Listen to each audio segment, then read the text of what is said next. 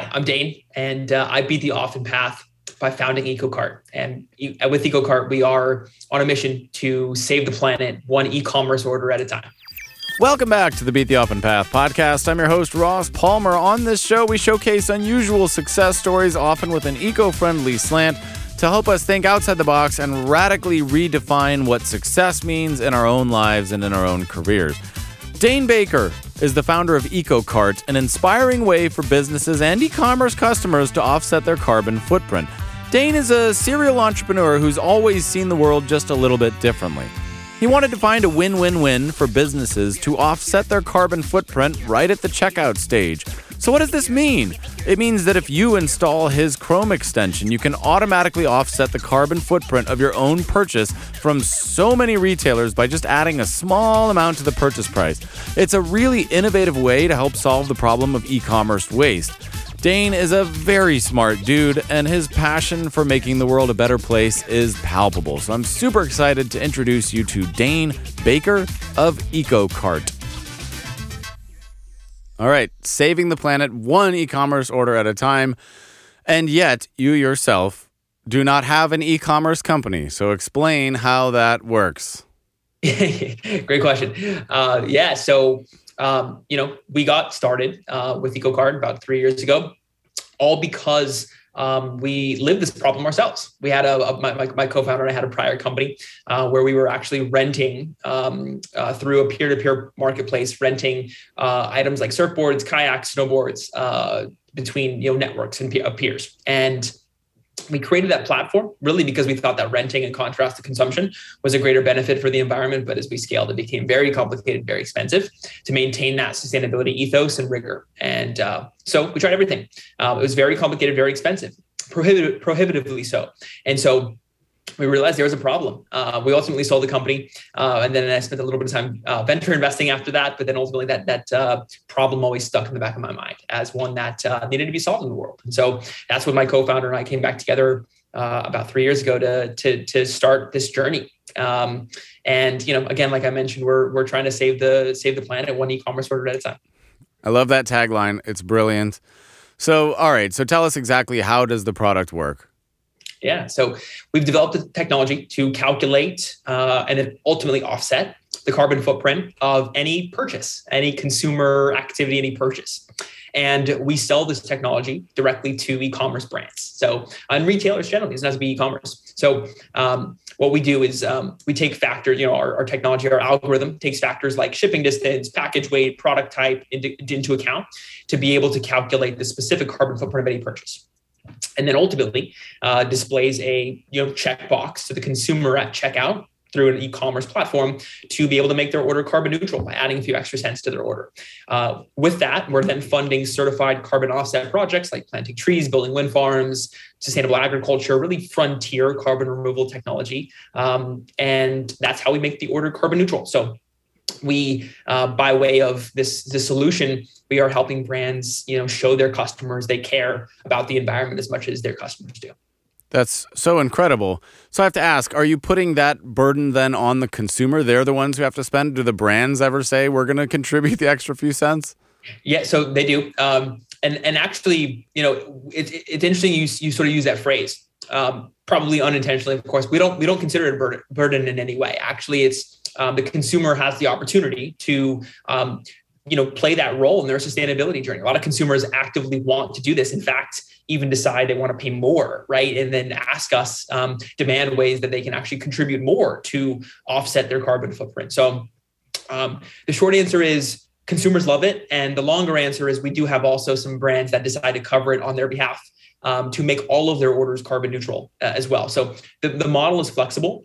We do have some brands on board. We actually have 2,000 brands we work with today, which is, and we only launched about a year and a half ago. So it's been an amazing year and a half and something that we're really proud of, just the demand of the marketplace. But it is flexible in that the brand can decide that they want to cover it or offer it to their consumer. Amazing. And you say you've come a long way, and that's really true because you were just named to Forbes 30 under 30 for this year, right? Correct. Yeah. That was a fun one. That was awesome. So you're doing it. You're reaching the upper echelons with what you're doing, and you're building this model. It's gaining so much momentum. It's incredible to see. So when you're approaching these companies, when you're getting started, Have you felt that they were excited to be a part of this, or were they hesitant, or how has the reaction been trying to get companies on board? Yeah, so great question. I've been humbled in a lot of ways over the last couple of years. And one of which of those experiences has been just simply the demand in the market by both consumers and brands. And, we see immense support for our work and what we're doing. And a lot of, why this happens is, and why I say this is a lot of the brands we work with today and we have partnered with already have actually come inbound to us, right? They actively reach out to us. We're not, it's a pull, not a push from our perspective. So we see a lot of brands who are really interested in a solution like this and actively asking how they can join the EcoCart community. And that's been a lot of our 2,000 brands we've successfully brought on into the EcoCart community so far.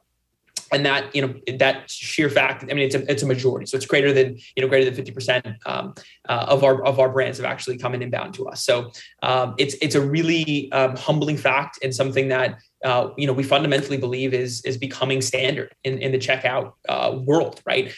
There's, let's just, forecast out 3-5 years from now, this is absolutely going to be something that exists in every single checkout flow for consumers to contribute alongside the brand to ultimately have a carbon neutral order. And I think, this is something that we're really leading this movement towards a sustainable shopping experience for both brands and consumers. Well, I would love to see that. I think that's a great goal. Obviously, now we round up our change for various things, children's hospitals or whatnot, at various different grocery stores. But I think one of the big questions has always been, how do we get companies that haven't been contributing to contribute in an easier way, right? Mm-hmm. There are some people and some businesses that have baked in eco-friendly, eco-conscious things into their business model, but there are many others who never have. And now you're trying to find a way to make it easy for them to say, just implement this one thing and you can do better than you've ever done previously. Is that correct? Exactly right. Yeah. From an implementation perspective, it is incredibly straightforward. There's a lot of upside and benefit for the company, for the brand. At its core, it's just, aligning the mission between themselves as a brand and their consumers. That sheer fact has been something that has great results, including things like increased retention of consumers over time. So higher LTV over time for a consumer. Consumers are more willing to make a purchase with a brand knowing that their environmental impact would be mitigated. And so we see higher cart conversion rates because of our solution. A lot of great benefits that come along with, why, I guess it's just sort of like, pure data points and analysis into, the feeling that consumers have for a brand that is helping them live sustainably. Incredible. And how is it possible that for such a seemingly small amount, how is it that you can offset an order for just a few pennies or $1? Because that seems way too low. Yeah, it's a great question. So, carbon footprints as relates to, e-commerce purchases, it's a tough, first and foremost, it's a tough thing to conceptualize. And so what we try to do is we try to make it very easy for the consumer to understand what their carbon footprint is, what it represents, how we came to that conclusion of what that specific number was, because it is specific to every order, right? And so there's some, very well thought out rationale behind every calculation that we run. And ultimately, we try to, communicate this throughout the customer experience. And that's, the pure, that in and of itself is kind of the magic, right? And that's why we see about 1 in every 4 shoppers actively clicking this box to pay more for their order to be carbon neutral. And so that's a really great data point. Now, to your question, it's something that we've derived and really honed in on since the beginning. Our adoption rates weren't always that high, much lower when we initially started. Sub 5% in some cases. And so I've really honed the customer experience and created this this amazing user experience for the consumer and for the brand that again boosts cart conversion and also. From a pricing perspective, I guess, to answer your question directly, that cost, is a factor of many, is a is a factor of many different things, right? Is the outcome of many different factors, right? Like the price of the offset project, as an example. There's tons of different offset projects that exist in the world. We curate the most highly impactful carbon offset projects. So sometimes, the prices of project that we have in within our portfolio are sometimes even a little bit higher than normal, just considering the quality of the projects that we're actually funding here. I want to make sure that the impact that we're having is high. So, all in all, you take it's a tough thing to conceptualize, but if you take the carbon, the carbon emissions of any company and extrapolate it over all their purchases on an annual basis, it actually becomes palatable from a consumer's perspective to be able to pay a few extra cents to make their order carbon neutral. The math just works out in that way.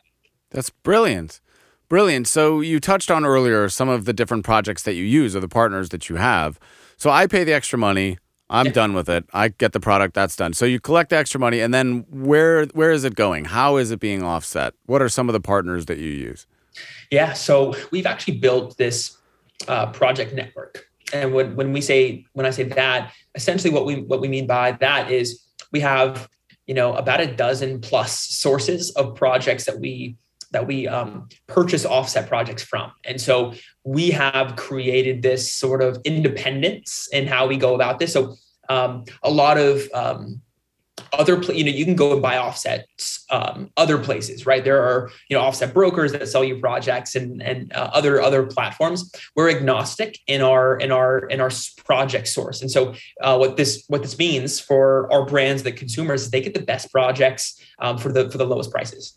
And so, we've done all that work up front to heavily vet projects, heavily vet brokers, and the specific project sources that we're able to purchase projects from, and aggregate all of this into our platform and provide this to the consumer and to the brand, of course, in a nicely curated portfolio. So, that's how we've been able to secure the best projects, right? Is through this methodology. And that, again, has an amazing effect when it comes down to what the brand sees, what the consumer sees, and overall the experience. Incredible. So what would be the top three? What are your favorite examples? What mechanism? Windmills? I mean, what's the most interesting manner of doing this? Yeah. So, we have tons of projects across different categories. Forestry-based projects. We have, sustainable agriculture, methane capture projects. We have, wind farm building projects. We have a ton of, in general, just alt energy projects. So it's varied across category, but also geography. So projects all over the world as well. Some of my favorites, we've in the past had projects that are building water filters for folks in local developing nations.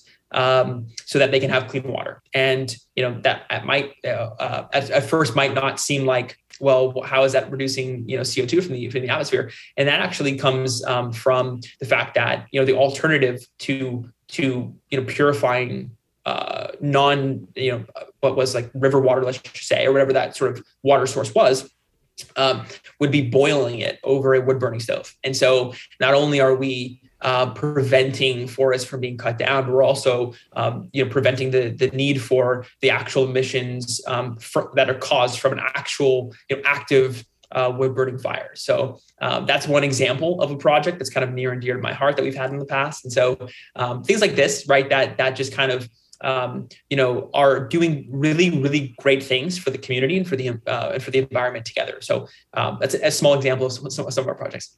Incredible. Clearly, you're very passionate about this, which I really feel and appreciate. So let's rewind a little bit. Have you always been passionate about the environment? Describe us your journey up to this point. I know you're relatively young, but how did you end up here with this idea?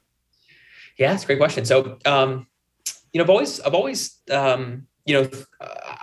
am sort of an entrepreneur minded, right? And so I've always tried to start, something or had a project of some sort, and they've all had a pretty similar theme of trying to make the world a better place in some way, shape, or form. Now that has evolved in a few different ways, right? Like the last company that I mentioned was something that we started inherently because we thought that renting versus consumption was better for the environment, net benefit.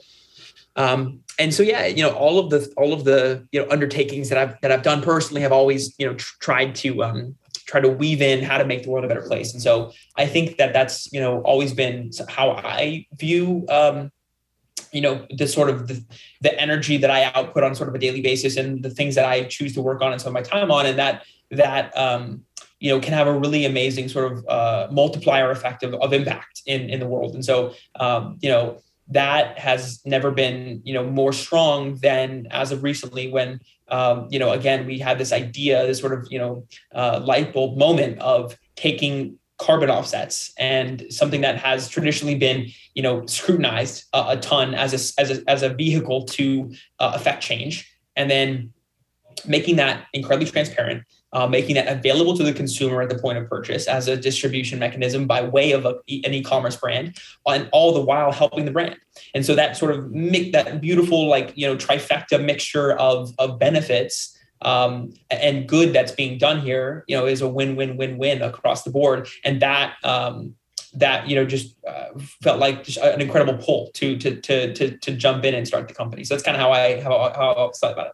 I love win-win-wins. That's what the show is all about, trying to find those win-win-wins, things that are good for you personally, good for the world, good for all of that, because it can happen if we focus on it, and not a lot of people are focusing on it. And if you don't set something as your goal, you'll never achieve it. So you set that as your goal to have a win-win-win, and you're doing it. I think that's incredible. Were you the kid on the playground who was selling other kids candy bars when you were 7 years old? Were you always entrepreneurial in nature? Yeah. I mean, yeah, to some extent. I remember one specific instance. I was lived across the street from an avocado orchard, and so I remember one specific instance. I would pick avocados and then go door to door when I was like 7 years old and try to sell them to my neighbors at a pretty small scale, of course. But yeah, I've always wanted to do things like that. You know, had, you know, lemonade stands, of course, as a kid growing up, and, you know, all those things just really excited me always. Right.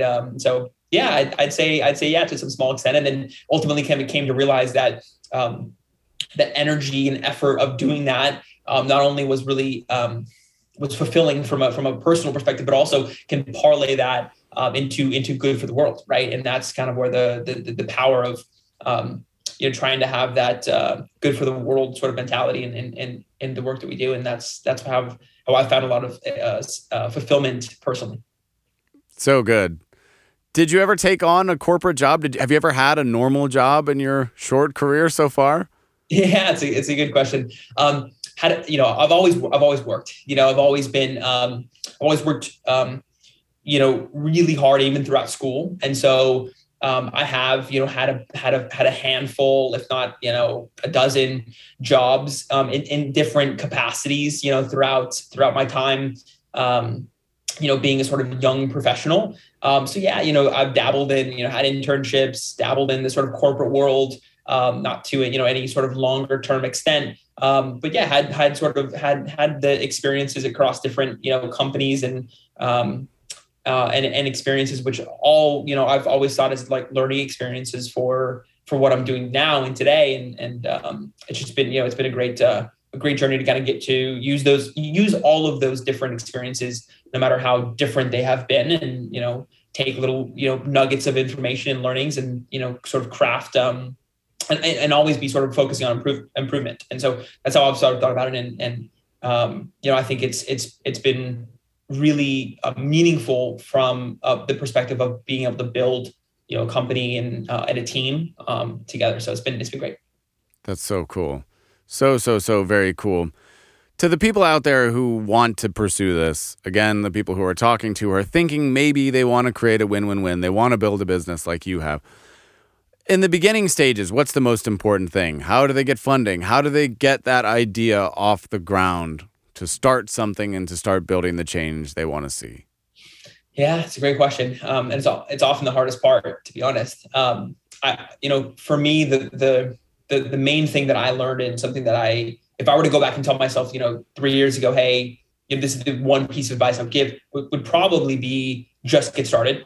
So there's a lot of, analysis paralysis that can happen when considering something to jump into, whether it's a project or, you know, whatever it may be, right? And so I think you'll never know until you actually do it, right? So two things that come sort of sub bullets as part of that idea is try to, what I found success doing is de-risk it as much as possible by, doing a bunch of research, figuring out, is this the right market? Is this the right idea? Is this the right space? Are there competitors out there doing something similar? What is the alternative that that a potential customer is doing today?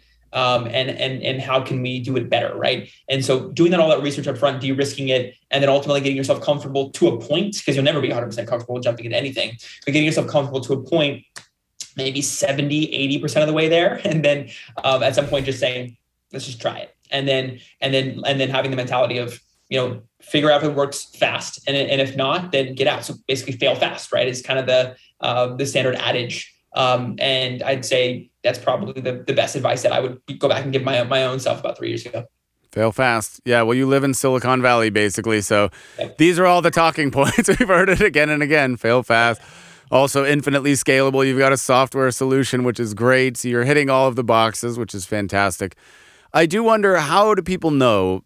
Many people have had an idea in their life. They've been having a few drinks with a friend. They've got an idea. How do you know, aside from the research, whether that idea has the potential or whether that might be something that you could go all in on? Because at some point you do kind of have to go all in, right? Yep. Yeah. It's a mixture, right? Of, there's always data, right? That's going to help get you comfortable with that again, but only to a certain point, right? So data only helps up into a point. And then it's like, then it really is gut driven, like you can't really, I guess, accurately describe the right tipping point to jump in there. It's just a matter of, do you have your bases covered with, have you just done your research and figured out, is this the right space, the right market? And then, to a certain point, once you're, 70, 80% of the way there in terms of confidence, then it's just a matter of having the, having the courage to just jump in and do it. And I think that's really the key is, a lot of folks, I think, and what I've noticed, a lot of folks are trying to be 100% confident. Like they have to be like, there's no risk. They sort of, only comfortable doing something, it's as riskless as possible. But I think that there's always, there's always going to be some margin of error that you have to just sort of naively jump into. And that's, there's a time and a place to do that. And I think, again, the sooner the better. All right, folks, it's time for a quick commercial break. Now, I've been doing this for a very long time. And let me tell you, folks, it's a pretty thankless job to create another podcast in a sea of about 1 trillion of them. Who the hell cares? So I'm going to use the sponsorship time that will one day be filled for tens of thousands of dollars, I'm sure, by brands like Patagonia to plug my own ethical marketing company, Aloha Marketing. That's A-L-O-A Marketing. We specialize in helping mission-driven startups, nonprofits, and people and organizations with a message worth sharing, from e-commerce websites with thousands of products to redesigns to social media management, content creation, video, audio like this piece you're listening to right now, to SEO, to learning management systems, and much more. We handle all aspects of your brand and marketing in the digital age. So if you are in need of assistance, or if you know someone who does, visit aloamarketing.com. That's aloamarketing.com. And now, enough of that nonsense. Back to the show. Of all the skills that you need to be an entrepreneur, what do you feel that you excel at? What comes easiest to you? What is the most difficult? Are you constantly generating ideas, or you only occasionally have an idea, but you're excellent at execution or the research part? What are your strengths and weaknesses, do you think? Yeah, it's a really good question. I'd say, I've always been one who has, I guess, the ability to, not just, focus on and sort of do things in the details, like in the weeds, but also be able to zoom out and look at things from a, 30,000 foot view. And so I think that's been a really helpful trait, to be able to oscillate between those two views in a really, fast manner, and also move fast. I'd say those are kind of the two of the biggest, when I look at sort of, what has contributed mostly to the success of the company or to my own success has been really those two ideas or concepts. And I think that obviously comes at the expense of other things, right? Like thoroughness in some cases. And, if you're moving fast, then you obviously can't think of every single scenario. And there's always a risk, but I think, overall velocity and speed of improvement cures all. I think, the one thing that I always think about in my mind is the only thing that matters is just the velocity of improvement. You can start off, at zero. And if you're improving at a really fast rate and constantly doing so, then if time's is on your side, then over time, you'll always be, you'll ultimately become whatever you're striving for, right? And I think so velocity of improvement has always been the number one thing in my mind that I try to strive for. And I think that's one of my personal strengths. Super cool. Co-founder, yes or no? Yeah, I have a co-founder. Yeah. We started in general. General. Yeah. Co-founder, yes or no? Yeah. It depends. I mean, there's a lot of, I would say it's very situational, right? Personally, I think co-founders are amazing. It's almost like, do you go down the question? It's kind of the question of would you, because it's like a personal thing. Because you can also think of it like, would you go down a deep, dark, unpaved path alone, or would you rather go it with someone else? And so, it's, there's a lot of ways to think about it. It is entrepreneurship is the perfect example of that. There's, you're chartering uncharted waters in many cases. And so, do you do that alone or do you do that with someone who has complementary skill set to you? And I've found it to be incredibly helpful to have a co-founder in my experiences. Well, I love that metaphor because the way I've always felt, to me, it's a double-edged sword. Do you go down that path alone or do you go down it with somebody who's there to help you? Or are you unknowingly going down the path with somebody who's got a knife in their back pocket or somebody who halfway down the path no longer feels like walking down the path or somebody who after all of the legal documents are signed says, I'm tired of walking down the path. Yep. I want 50% of everything, but I don't want to do anything anymore. There are so many nasty stories, like musicians, bands, the Beatles, any group of people working at a certain point, there are interpersonal relationship things. How do you see that? True. I mean, anything's risk, right? It's all about picking the right partner. It's like a marriage, it's the same thing, right? Like you gotta know your partner, know what, your in this case, skills are and theirs and how they complement each other and how you interact together, how you solve problems when problems come up, how do you tackle them? But yeah, I mean, it's sort of just the same concept as a marriage, right? I feel like it's just, you get comfortable with that person. And then, if you feel it's right and it's, it ticks all the boxes, then yeah, it definitely makes a lot of sense and can be tremendously helpful in terms of trajectory of the company and sanity more, really just like, right. Entrepreneurs is a tough path. Right. And so, just from a sanity perspective, I would recommend. Yeah. Right. So how quickly into this journey, since it is relatively new and you've had some pretty impressive accolades already, how quickly into it were you validated? Was there a tough period where you didn't know if it was going to work, or was there pretty much instant feedback from day one that gave you some encouragement? Great question. Let's see. I think there's a few ways of looking at it, different like layers and levels. I would say there's always been some degree of like product market fit where customers have always been like, this is awesome. I love what you're doing. I want to use it.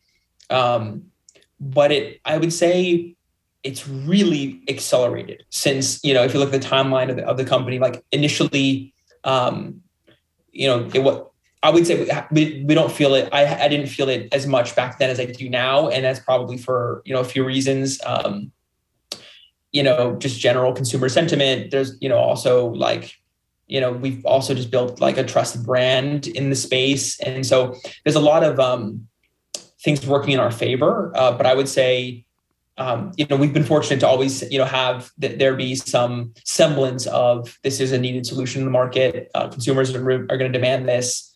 Brands are going to demand this. I think now it's becoming clear, though, that it's absolutely, going to become standard and something that consumers demand. And so, we are very fortunate again to sort of be leading that charge because it's one that's absolutely happening. And there's a lot of tailwinds to sort of help guide us forward. But it's been a journey, but I feel it now more than ever. That's amazing. So you've always had a bit of positive encouragement. Now, if I'm a brand and I want to implement your technology, I've got an e-commerce store. How does that process work? I'm assuming that your algorithms are pretty much automated, or do you have somebody that comes in and actually tries to figure it out? Yeah. So it's depends on the partnership. We have many of our partners that decide they want our help up front through a consultant-like experience to calculate the carbon footprint for them.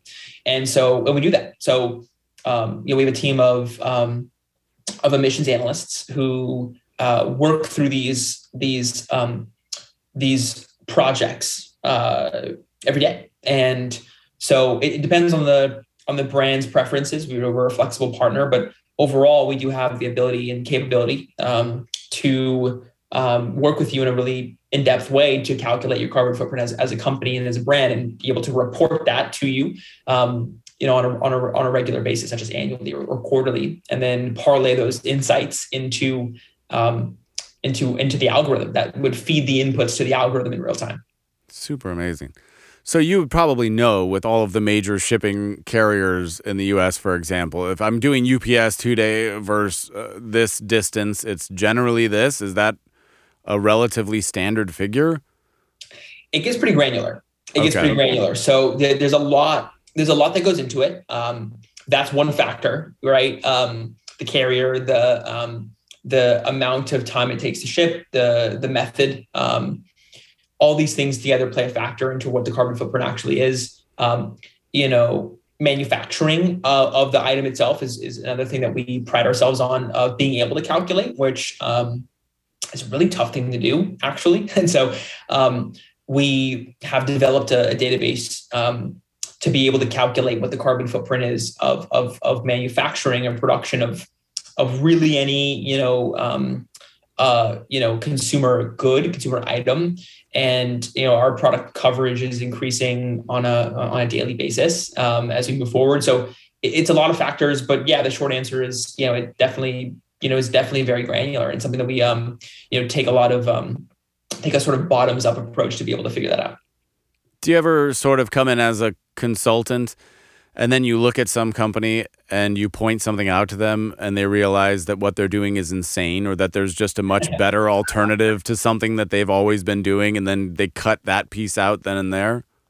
Yeah. So recommendations are a big part of what we do as well. So, assuming we're able to see behind the curtain, right, with the company and partner with them, we are able to, benchmark and say, hey, you're here, you want to be here, and this is how to get there. And so, recommendations of, towards how to cut your emissions to begin with is an important element of any sustainability strategy, not just offsetting. And so we provide those recommendations as well as part of our analysis. So absolutely.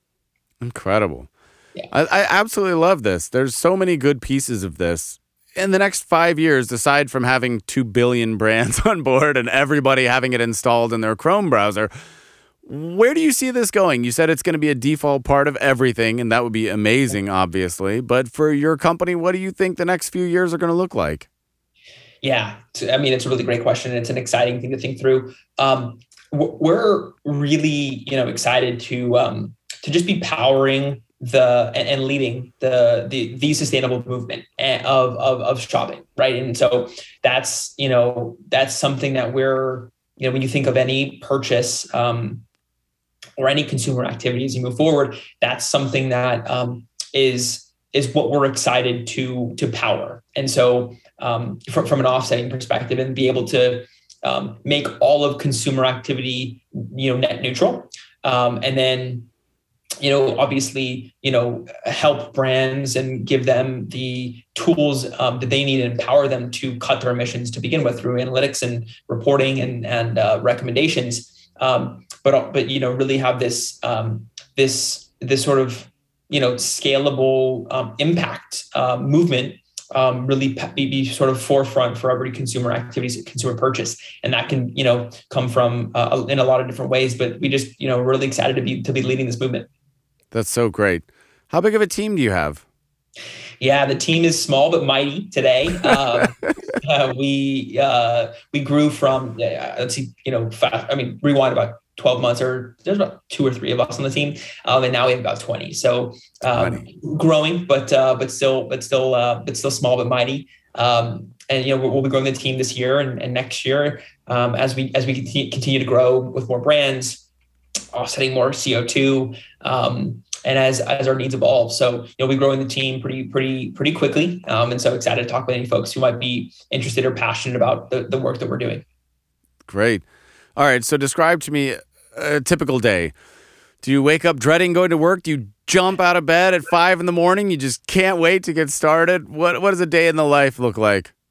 Yeah. I mean, everyone on the team is incredibly excited to work on what we're working on. And it's pretty, you know, obviously it's easy to say that as the CEO of the company, but it's true. And I see this in everyday interactions, something as simple as, you know, Slack communications, or just like, you know, daily stand-up meetings, or, you know, everything that comes down to like a work environment. You know, everyone is incredibly excited, puts a lot of heart into what we do. And I think that's something that really interesting. I've had a few, like, you know, other roles in the past and jobs and have started other companies before. And I think that it's really interesting because I really am feeling the passion here with the team we built and the work that we're doing. And I think we sort of, it's like a magnet, and it attracts even more passionate folks as we sort of, you know, continue to move on and sort of move forward. And you know, we just love it. So, you know, everyone is incredibly psyched about working on the work we're doing. It's, you know, it feels really good to succeed and working towards, you know, success isn't just, you know, about making money. It's about making an impact in the world. And that, is something that everyone feels on a day-to-day basis. And it's pretty palpable. So it's great. It feels amazing. That's great. And you can't imagine, I'm guessing, going to work for a big bank at this point. Do you think you'll ever do something like that? I don't know if I could. Could you ever work without that feeling behind it? No, definitely not. So the feeling's got to be there, right? So once you have that, you can't go back. And, you know, certainly feel that here. And, you know, it's intoxicating. You know, it feels really good. It's, you know, you mentioned jumping out of bed and getting ready for the day. And that's so true. You know, I like physically jump out of bed, and just get excited about it. Monday, like yeah. The WeWork. Yeah. That's as simple as it sounds and as joyful and beautiful as it is. Still, what do the statistics say? Something like 70-80% of all Americans not just dislike, but hate their job. Hate, the capital H. So few people get to experience that. So many people are just paying the bills with something that they hate. Monday is the worst day of the week. To those people who feel stuck, they're locked into something that they're not passionate about, and they know they've got a piece of their heart and soul that's just not breathing and not alive. What advice might you have for them? Maybe if they're a little bit older or if they're in the middle of their career, what could they do? Yeah. I mean, there's so many options out there. I mean, it's, first, you know, obviously it's very dependent on where, you know, anyone is in their journey. Right. And like how they're feeling, what sort of situation is very situation dependent. Now, I'd say the first step, you know, from my perspective, is just like, you know, seeing what's out there. Really, it's just like there's so many opportunities out there for anyone, no matter the seniority of a person or like, you know, department of where you are.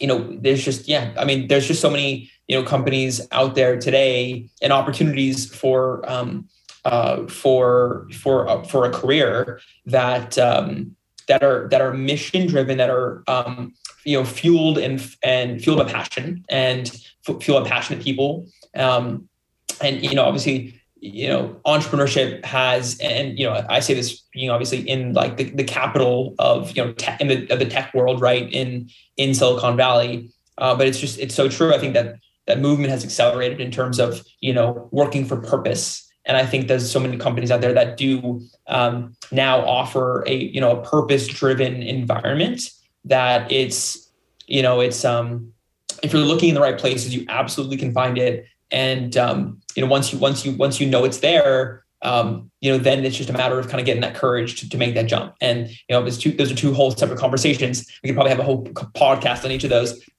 But ultimately, it's a matter of knowing it's there, and then just making the jump, making the leap, and being fine with a little bit of risk. Fine with a little bit of risk. Well, you missed an opportunity there, because the first thing you're supposed to say is they can convince their company to sign up with EcoCart. That was the real answer, right? That's obviously what everybody should do in any other company, clearly. And if they're not in e-commerce, they should start an e-commerce wing of their company. Yeah. Just so.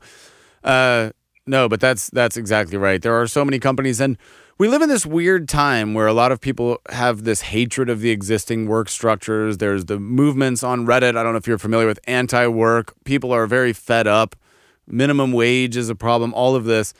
And we live in this time where people are wanting and expecting more from their employer. If they're going to be employees, they expect things like unlimited time off. They expect things like perks and happy hours and gym memberships and yoga and all of that stuff.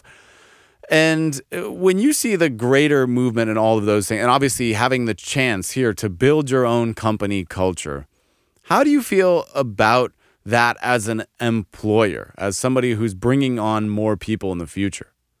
Yeah.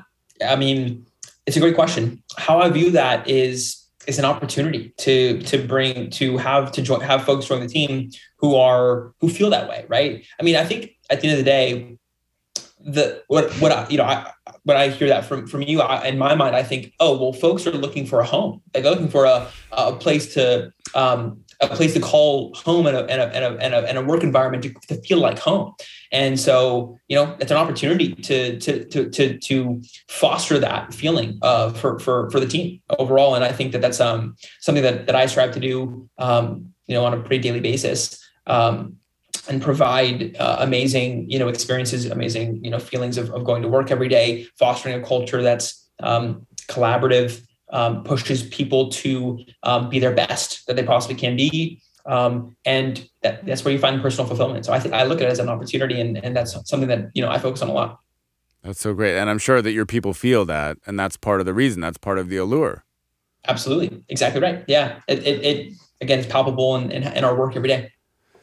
Now, what do you think about those companies? And this is an interesting thing, because you have a company that maybe has practices that are not very carbon friendly, and they're now just starting to offset, or they're using your product. It's sort of a gateway product, perhaps, to the larger conversation of how can we reduce, how can we make things better. But I've always found it an interesting thing when companies or people, they're not in alignment, where somebody says that they have a certain set of values and then they don't demonstrate those values. Like, for example, consider an eco-friendly company that treated their employees like crap, for example, or people who pay lip service to these ideals. How important do you think it is that the idea behind your mission is resonated in all aspects of how you do business, down to how you engage with every small piece of the puzzle? Yeah, it's a great question. So, it's all important, right? Like being thoughtful about all that is, and having that be top of mind is, is incredibly important. There's so much, opportunity to affect change that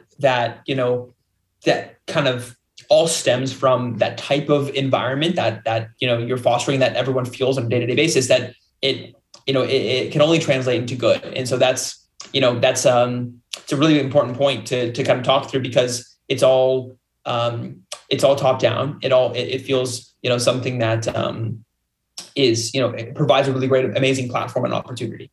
Mm-hmm. Yeah.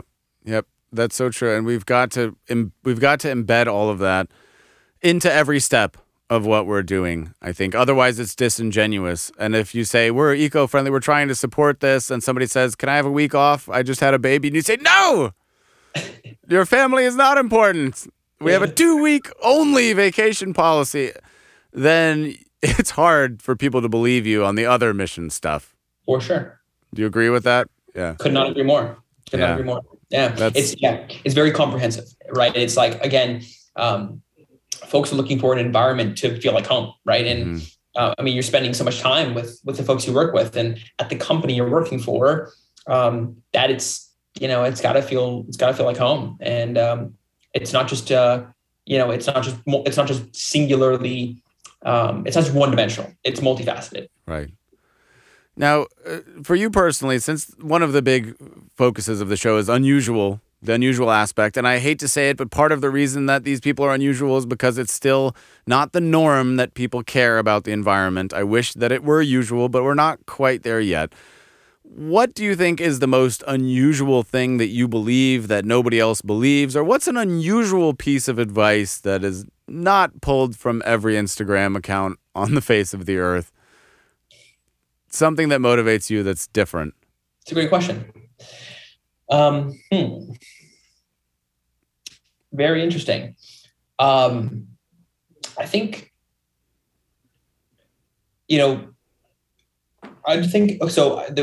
my thought on that. So, looking at things, whether it be, a concept or an idea or a framework or methodology, looking at it in a, sort of contrarian way is really important. So I would say I try to play devil's advocate with myself, in all ways. And so, what is a way to, what is some commonly held belief that I have that others might not agree with? There are probably a few, because I try to look at things, again, from that counterpoint in all ways, so I can try to convince myself one, out of that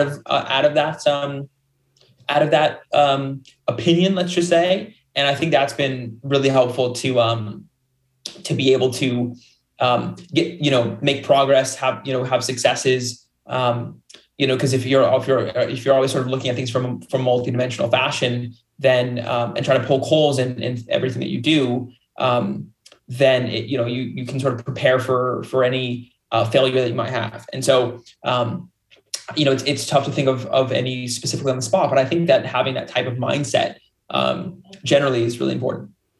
That's all right. So that brings up another question. You said fail fast. It's something we've heard in the past.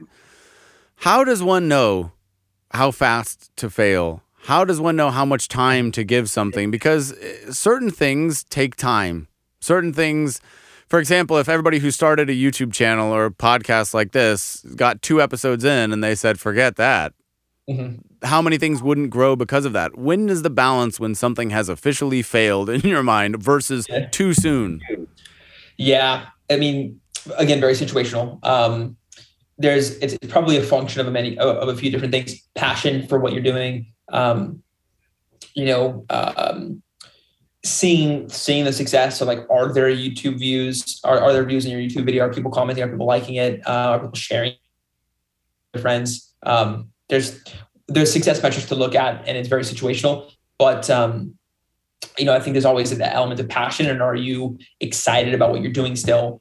And is that driving you? Because, there's tons of stories and examples out there of really successful entrepreneurs or anyone, who've been working on ideas for years without any sign of success, but always fundamentally knew that it was, it was going to be something meaningful into the future. And it all of a sudden, something clicks, in the world for whatever reason, it becomes, standard. Airbnb, comes to mind, right? Something like this, that you have to be, yes, you have to look at the data and see, okay, well, like, what's happening? And is this, successful in and of itself, but also are you still, passionate about what you're doing? Or do you fundamentally believe this is happening? Will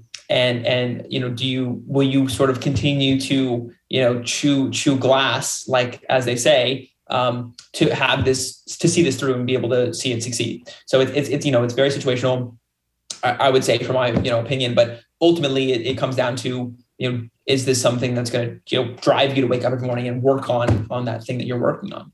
Mm-hmm. So well said. And that brings us to the most important question of the entire episode, the only one that really matters.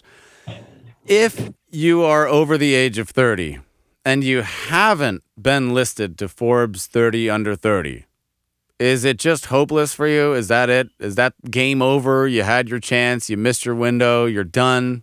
Stick a fork in you. No chance. There's always an opportunity. There's always the 40 under 40 list, or maybe there's always